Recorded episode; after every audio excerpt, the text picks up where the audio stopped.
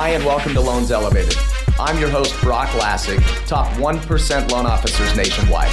I'll be bringing you my best tips, strategies, and industry insights to help you create wealth through homeownership. Thank you for tuning in. Okay, welcome back again to another episode of the Loans Elevated podcast. I've got TJ here with me, who is going to turn into a permanent guest on on Loans Elevated. So, TJ, thanks for joining. Yeah, I'm excited to, to be on. This will be fun. Yeah, for sure. So today we actually got some insight from one of our followers that said, "Hey, we want some information on financing for real estate investors that are not loaded with a ton of cash."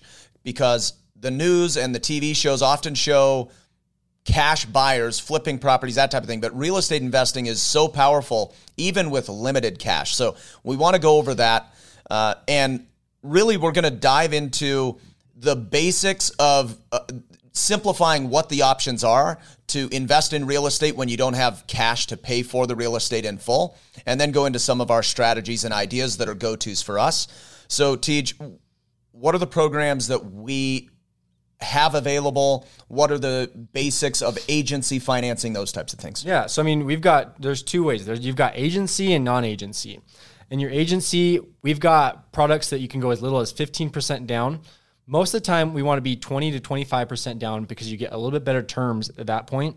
Uh, and let me add one thing on that. So, something that's powerful to understand this there's not a straight answer sometimes we might say go 15% down the terms don't matter because Correct. we're going to have a ton of cash flow and it, the terms are just unimportant you know perhaps there's tax benefits exactly. whatever often though we are leaning towards at least 20% down maybe even pushing to 25% because the costs exponentially go up with so like for example instead of 25% down, you do 20% down.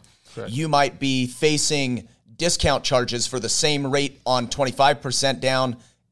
By putting 20% down, discount charges might be like two points. So to pocket 5% in down payment, but pay two points in or 2% of the loan amount in cost, that is like a 40% cost on that money to reserve it. So we take an approach that is holistic in analyzing like what what is the cash flow situation? Are terms and payment even important, or is it more important to reserve cash and then layer that on to figure out how do we create the best ROI with the cash that you have at your disposal? So that's right. just a little. So I mean, are you saying that just for the sake of this specific scenario, yep. uh, if they're to put twenty percent down, that it might be costing them two percent or two points?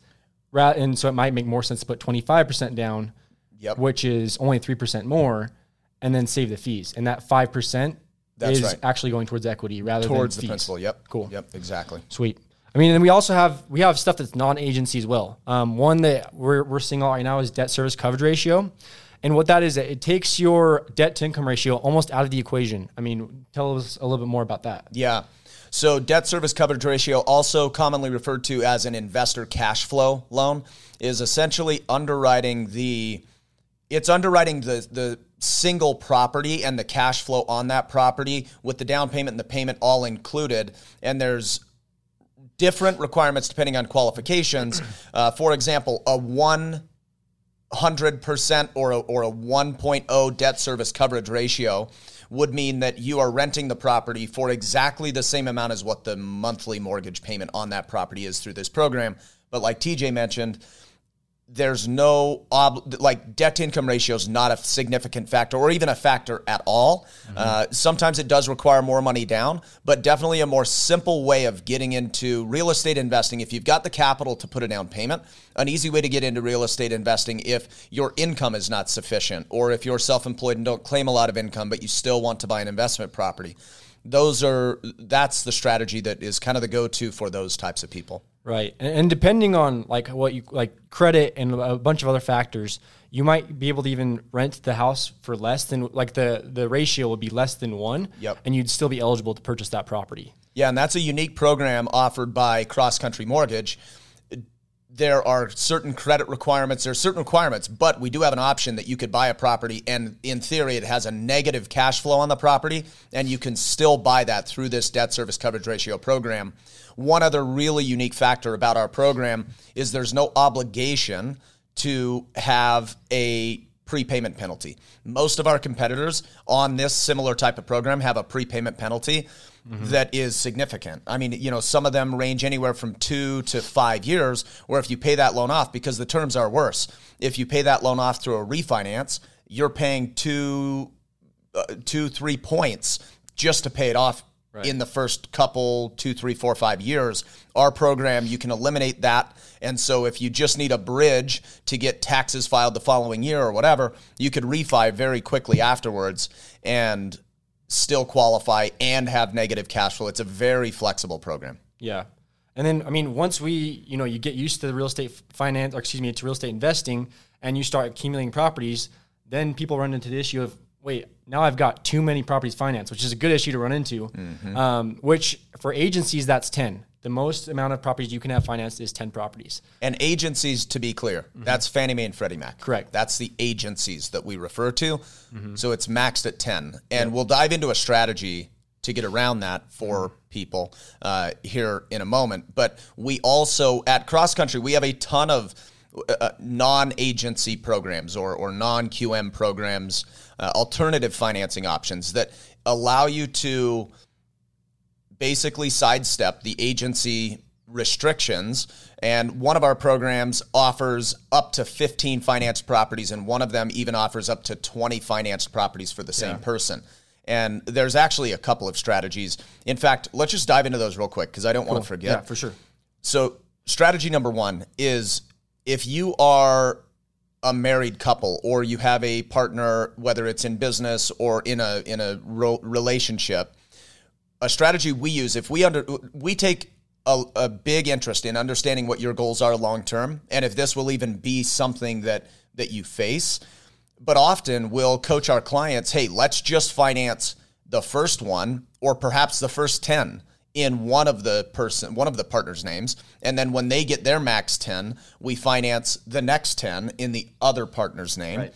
and so then technically through the partnership uh, or relationship you guys could have 20 finance properties and stick with agency financing. That's important because agency finan- financing is definitely more competitive from a loan terms perspective. So that's important. And then we even use the strategy of splitting, even if it's not in the plans to become a real estate investor, we're, we're oftentimes using that as a fallback because if one spouse, for example, qualifies for the property, we will just almost default to putting just one of them on the loan to guard against this. So it's a big strategy that we use. So the second one-off strategy here, before we get into more of the strategies later, is we work with a lot of real estate investors. And one cool thing, especially with the appreciation we've seen recently, and this depends on the rate environment, but we often work with our clients to consolidate mortgages. So, say you mm-hmm. already own a multitude of properties, we could take you know two prop one one property excuse me do a cash out refinance pay off the other one and help free up the ability to finance more because this is not 10 finance properties or 15 or 20 owned. This is these are the properties that are financed. So we have clients that own 40 45 properties but they only have you know we always strategically get them in a position where only 10 are financed per borrower so that's another one-off strategy huge. TJ, let's go into delayed financing. Explain what it is and yeah. the unique program we have that's super powerful for real estate investors in particular. For sure. So, delayed financing is essentially what it sounds like. So, you're purchasing the home as cash. Say you can pull equity from other properties you might have to purchase the home as cash. And then later on, you're almost in a sense refinancing, but it's not a refinance. It's called delayed financing. And you actually did this with mm-hmm. one of your mm-hmm. properties. Yep. I mean, tell tell them your story about with yeah. what you're able to do with that. I mean, that's a good way to kind of put a bow on this topic and this idea. So about a year ago or so, I bought a property for 340,000 and I leveraged the home equity line of credit on my current residence and paid cash for that $340,000 property. I turned around immediately, like the same week of closing, started my application to finance that property because I didn't want all the money on my line of credit on my current house. Turned around, financed that property, and within like one or two weeks of purchasing it, whenever we got the appraisal back, because I was able to negotiate heavily, being a cash buyer, I I had very tight timelines. So I closed in seven days. I had to rush through it really quick. I'm a cash buyer. It's a guaranteed close. I had hard earnest money. So I compelled the seller to accept my offer, which was lower than what they otherwise could have gotten. So I got it for 340. Within two weeks after I purchased it, I got the appraisal. It appraised at 390. So essentially, I was able to use the 390 appraised value for my financing terms, and that enabled me to get long-term financing on that property with terms equivalent to a 75% loan to value mortgage and I was only like 12% out of pocket in the end because through the refinance on delayed financing, I got all right. that cash back into my pocket. Right. And on a normal purchase, we have to go off the lower of the two. That's right. Either yep. the appraised value or the purchase price. And actually, most every other program I know of besides Cross Country's program that's in house, you have to go off of the lower of the purchase price or appraised value. So the trick here is we have the ability to go off the appraised value with no waiting period. Cool. So, huge. so in theory, if someone found a property that they they purchased for way under appraised value, they they could come in with close to no money down. Yeah, you could finance theoretically up to 100% of the acquisition. Wow. One trick is though, I've had a couple people attempt to use this with delayed financing, but they actually had a hard money loan on the property. That is not the same thing. It is no longer delayed financing if you've mm-hmm. got a mm-hmm. hard money loan. Right. It has to be legitimate cash that you paid for. We have to document it. So it can't be any liens on title. Correct. Cool. No liens, and it, and it's got to be documented cash. Mm-hmm. So you know we've run into yeah. those issues I mean, clients. If you guys are interested in doing this, make sure you're talking to one of us first. Yeah, um, and we'll walk you through the whole process. Yeah. All these things. These are just ideas to spark interest. Mm-hmm. You you definitely need to call us and get all the details, not just rely on the information you're hearing here because in lending, it's like we have a, a, a 4,000 page Bible for every loan program. It, there's a lot of details, so make sure you're leaning on us. Now, let's go into our go to strategies for people that are maybe just starting to get into real estate investing and some ways that allow them to optimize loan terms, less cash in, but ultimately build this portfolio of rentals. Yeah. I mean, I love utilizing my primary residence. I mean, if you're in a situation where you want to uh, you know, get gain a large portfolio of real estate properties, and you don't mind moving, um, you when you're closing on a primary residence, you're signing legal documents stating that you intend to occupy that property for at least a year. But after that year, you could then purchase a new primary, move out of your vacating residence, and that vacating residence then turns into an investment. And it still and, has the primary terms. Correct. You've got mm-hmm. your primary terms, and you can use the rental income to qualify for the next when property. you vacate. Correct. So it's like you don't have to qualify for two properties. Your income doesn't need to dramatically increase. There's nothing real difficult about it, but you have. Uh, like on a primary home, you've got somewhere between as little as 0% down. Mm-hmm. And you could literally move out a year later, turn that into an investment. So now you technically have an investment property. Even though it was delayed, you had to wait a year to get mm-hmm. the investment property. You live in it for a year, turn around 0% down loan or maybe 5%. That's what I would probably suggest. Uh, but every situation is different. Very limited down payment. You turn around and it's an investment property that technically you put somewhere between 0 and 5% down. Yeah, I'm a big fan of staying liquid because yep. on a normal investment, you'd have to put down 15 to 25%. Right. And now you're staying liquid with just 5% down, yep. or if not lower. Yep. It's huge. Yep. And huge. then what about tapping into equity if you already own a home or yep. other other assets? So we touched on that just a moment ago. Mm-hmm with my personal situation when I bought that investment property a year or so ago. We are big advocates, and like I've said many times in in other podcast episodes and other videos, we are all about helping guide you through the most optimal way of creating wealth through homeownership and and buying real estate. We are super strategic. Our our team's motto is we're holistic mortgage planners, not drive through mortgage. And what that means is we're really looking at the holistic picture, understanding your goals, and crafting a plan to help you accomplish that. Not just hearing you tell us what you want to accomplish and giving you the easiest answer, put our hand out the window, and let you drive away. So, this is one of those things. It's important to understand why this is so important.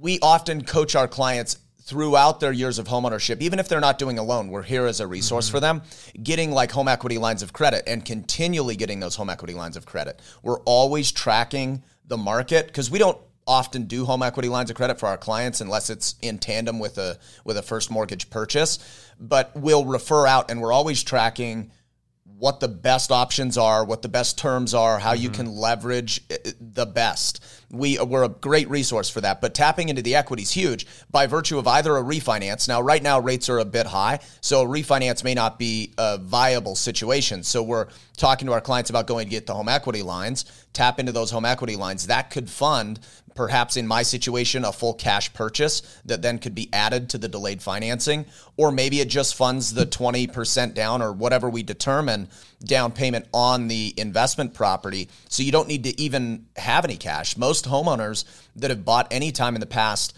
couple of years are walking into literally tens of thousands yeah. or hundreds of thousands of dollars in equity. Mm-hmm. You may as well not have that sit on the sidelines. Right. Utilize it while you can. Yep. So that's it those yeah. are our ideas. That's our that's the topic. If you have any more specific questions, which I hope you do, I hope we've just stoked some inspiration and and thought here. Lean on us. We want to help you. And this is exciting for us. This is why we're in the business. It's what brings us to the office excited to work every day. So thanks for tuning in. Yeah. Uh, and, and, I mean, if you found this useful, please share it with friends, family. I mean, and you can also can follow us on Instagram at Loans Elevated. We really appreciate it. No question. Catch you next time. Thank you for tuning in to another episode of Loans Elevated. To stay up to date on all industry news, please follow us on all platforms at Loans Elevated or at Broch Lassig. If you're interested in learning more about what your financing options are, please reach out to me and my team at 801 713 4000 or visit applywithbrock.com. I look forward to working with you.